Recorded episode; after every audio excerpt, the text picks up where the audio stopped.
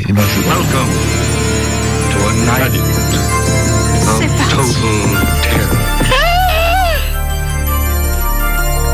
We all go a little mad sometimes. Johnny, You're still afraid. They're coming to get you, Barbara.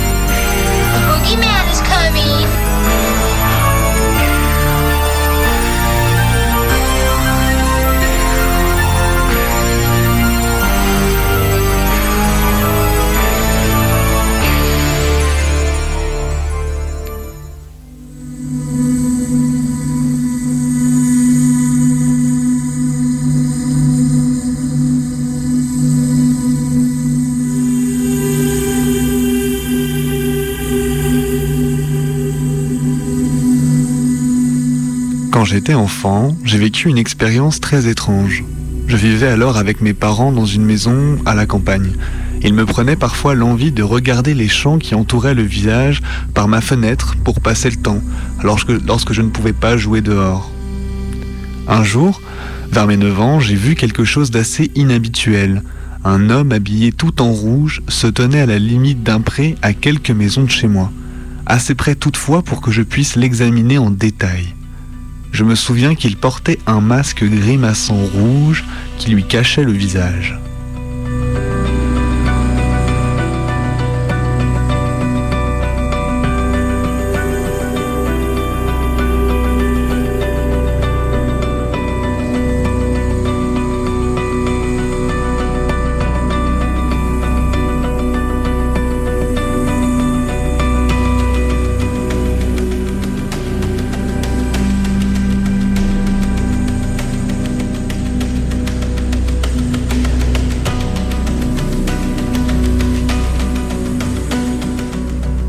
Je l'avais d'abord pris pour un paysan d'un autre village, déguisé, déguisé avec un costume de sa localité, comme on peut en voir de nombreux en marge des fêtes de village chaque année à la belle saison. Il était assis en tailleur et semblait regarder dans le vide. J'ai pris une chaise et j'ai passé le haut de mon corps par la fenêtre, une fois à la hauteur pour mieux l'observer, et je l'ai vu se pencher dans la même direction que moi. Quand il s'est levé, il s'est mis à se pencher rapidement de droite à gauche, comme un pendule, sans bouger le bas de son corps.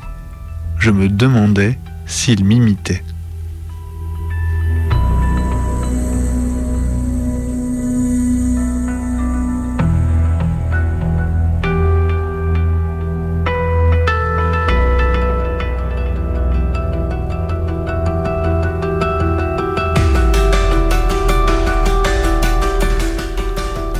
La peur a vite pris le dessus à la vue de cette scène surréaliste, et je suis parti rapidement de ma fenêtre. J'ai couru jusque dans la chambre de mes parents et les ai réveillés. Je les ai conduits à la fenêtre. Le vent balayait le pré, mais l'homme n'était plus là.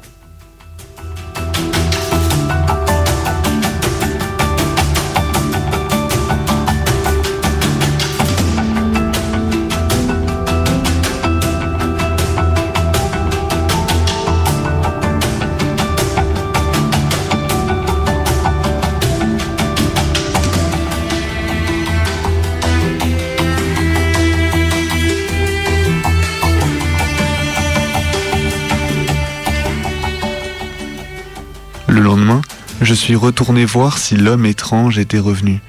Comme je pouvais m'y attendre, il était toujours là, debout, à tordre le haut de son corps de droite à gauche. C'est à ce moment-là que je me suis mis à ressentir une fascination pour lui et à ne plus le considérer comme un voisin, mais comme ce qu'il était, un être rouge dansant.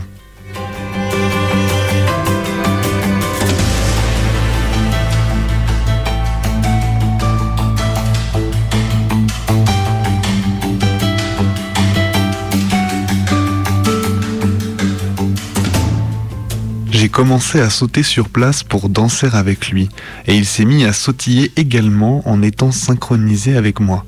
Encore une fois, je me suis décroché de la fenêtre avec des sueurs froides dans le dos.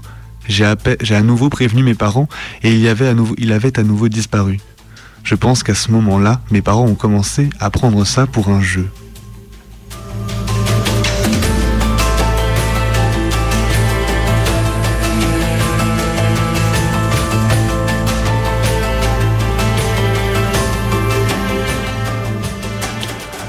Le troisième jour, je suis passé le voir et il était là, en tailleur, le regard dans le vide. À peine l'ai-je regardé que pour la première fois son regard s'est posé sur moi. J'ai ressenti une peur profonde et une attirance inexpliquée pour cet être. Il s'est levé et s'est mis à faire le pendule.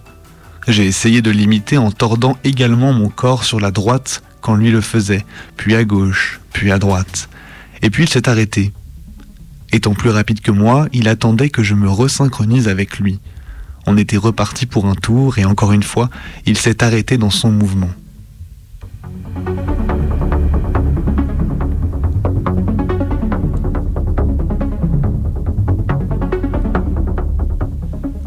Finalement, j'ai abandonné et je me suis mis à sauter sur place. Il a fait de même et a profité du mouvement pour s'approcher de chez moi. Je ne ressentais plus de peur, juste une grande fascination. Quand il est apparu à ma fenêtre, je dormais au rez-de-chaussée à l'époque, je me suis empressé d'aller lui ouvrir.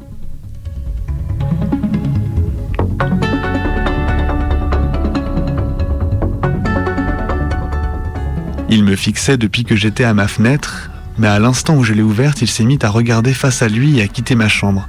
C'est à ce moment-là que j'ai récupéré mes esprits, comme si son regard m'avait hypnotisé. Je l'ai suivi. Je ne ressentais plus de fascination ou presque juste assez pour regarder vers où il allait.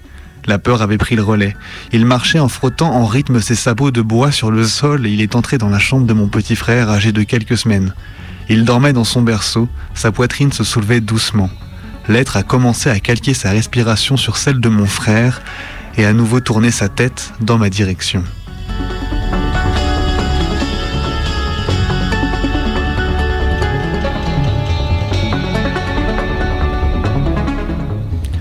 Avant même de croiser son regard, je me suis mis à courir aussi vite que je le pouvais, et je me suis plongé sous mes draps en hurlant. Je retenais mes larmes quand j'ai entendu le simulacre de la respiration de mon frère se rapprocher jusqu'à être collé à mon oreille. Je pouvais sentir le souffle chaud de cette respiration filtrer à travers mes draps, pour finalement s'arrêter d'un coup. Le bruit du frottement des sabots contre le sol a commencé à s'éloigner et est sorti de ma chambre. Puis est allé vers la gauche. À gauche, il n'y avait que la cave. C'est au, même moment que mes parents ont surgi dans la chambre. Je leur ai tout expliqué en détail, ils m'ont dit que j'avais dû faire un cauchemar. Le fait de leur avoir raconté ça en âge, roulé en boule sous mes draps, ne m'avait pas aidé.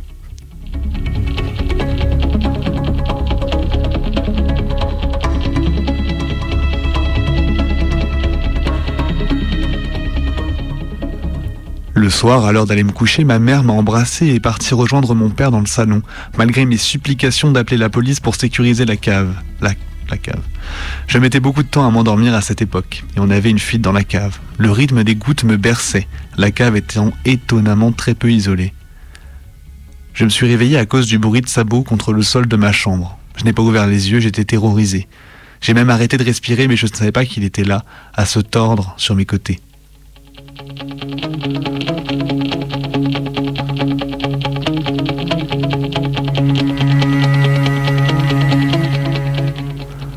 Pour ma famille, à ce moment-là, mon frère ne faisait pas de bruit, et le bruit de la télé n'avait pas l'air de l'intéresser. Il est redescendu vers la fuite, juste avant que je commence à manquer d'air. Cette fois, c'est moi qui avais dû respirer trop fort. La peur qu'il revienne m'avait empêché, empêché d'appeler mes parents à l'aide. Le lendemain étant un lundi, je me souviens parce que ce jour-là, c'était ma tante qui me ramenait de l'école. En arrivant devant chez moi, on a été accueillis par des sirènes de pompiers et de police.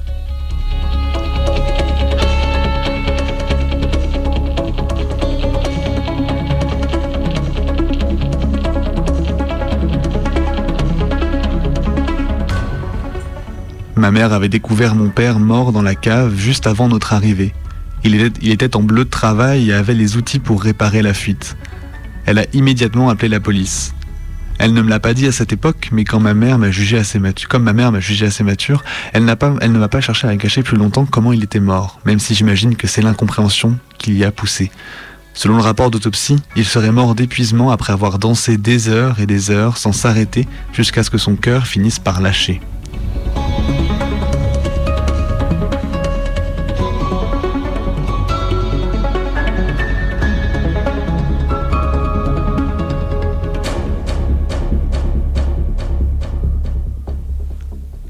N'a pas refait surface durant les dix années qui ont suivi la mort de mon père. Mais je suis inquiet. Cela fait deux matins de suite que je vois mon petit frère sautiller frénétiquement devant sa fenêtre. L'existence de cet être couplé à mes remords de lui avoir ouvert m'ont poussé à vous écrire. Mais c'est la possibilité qu'il rôde encore qui a achevé ma décision de vous prévenir.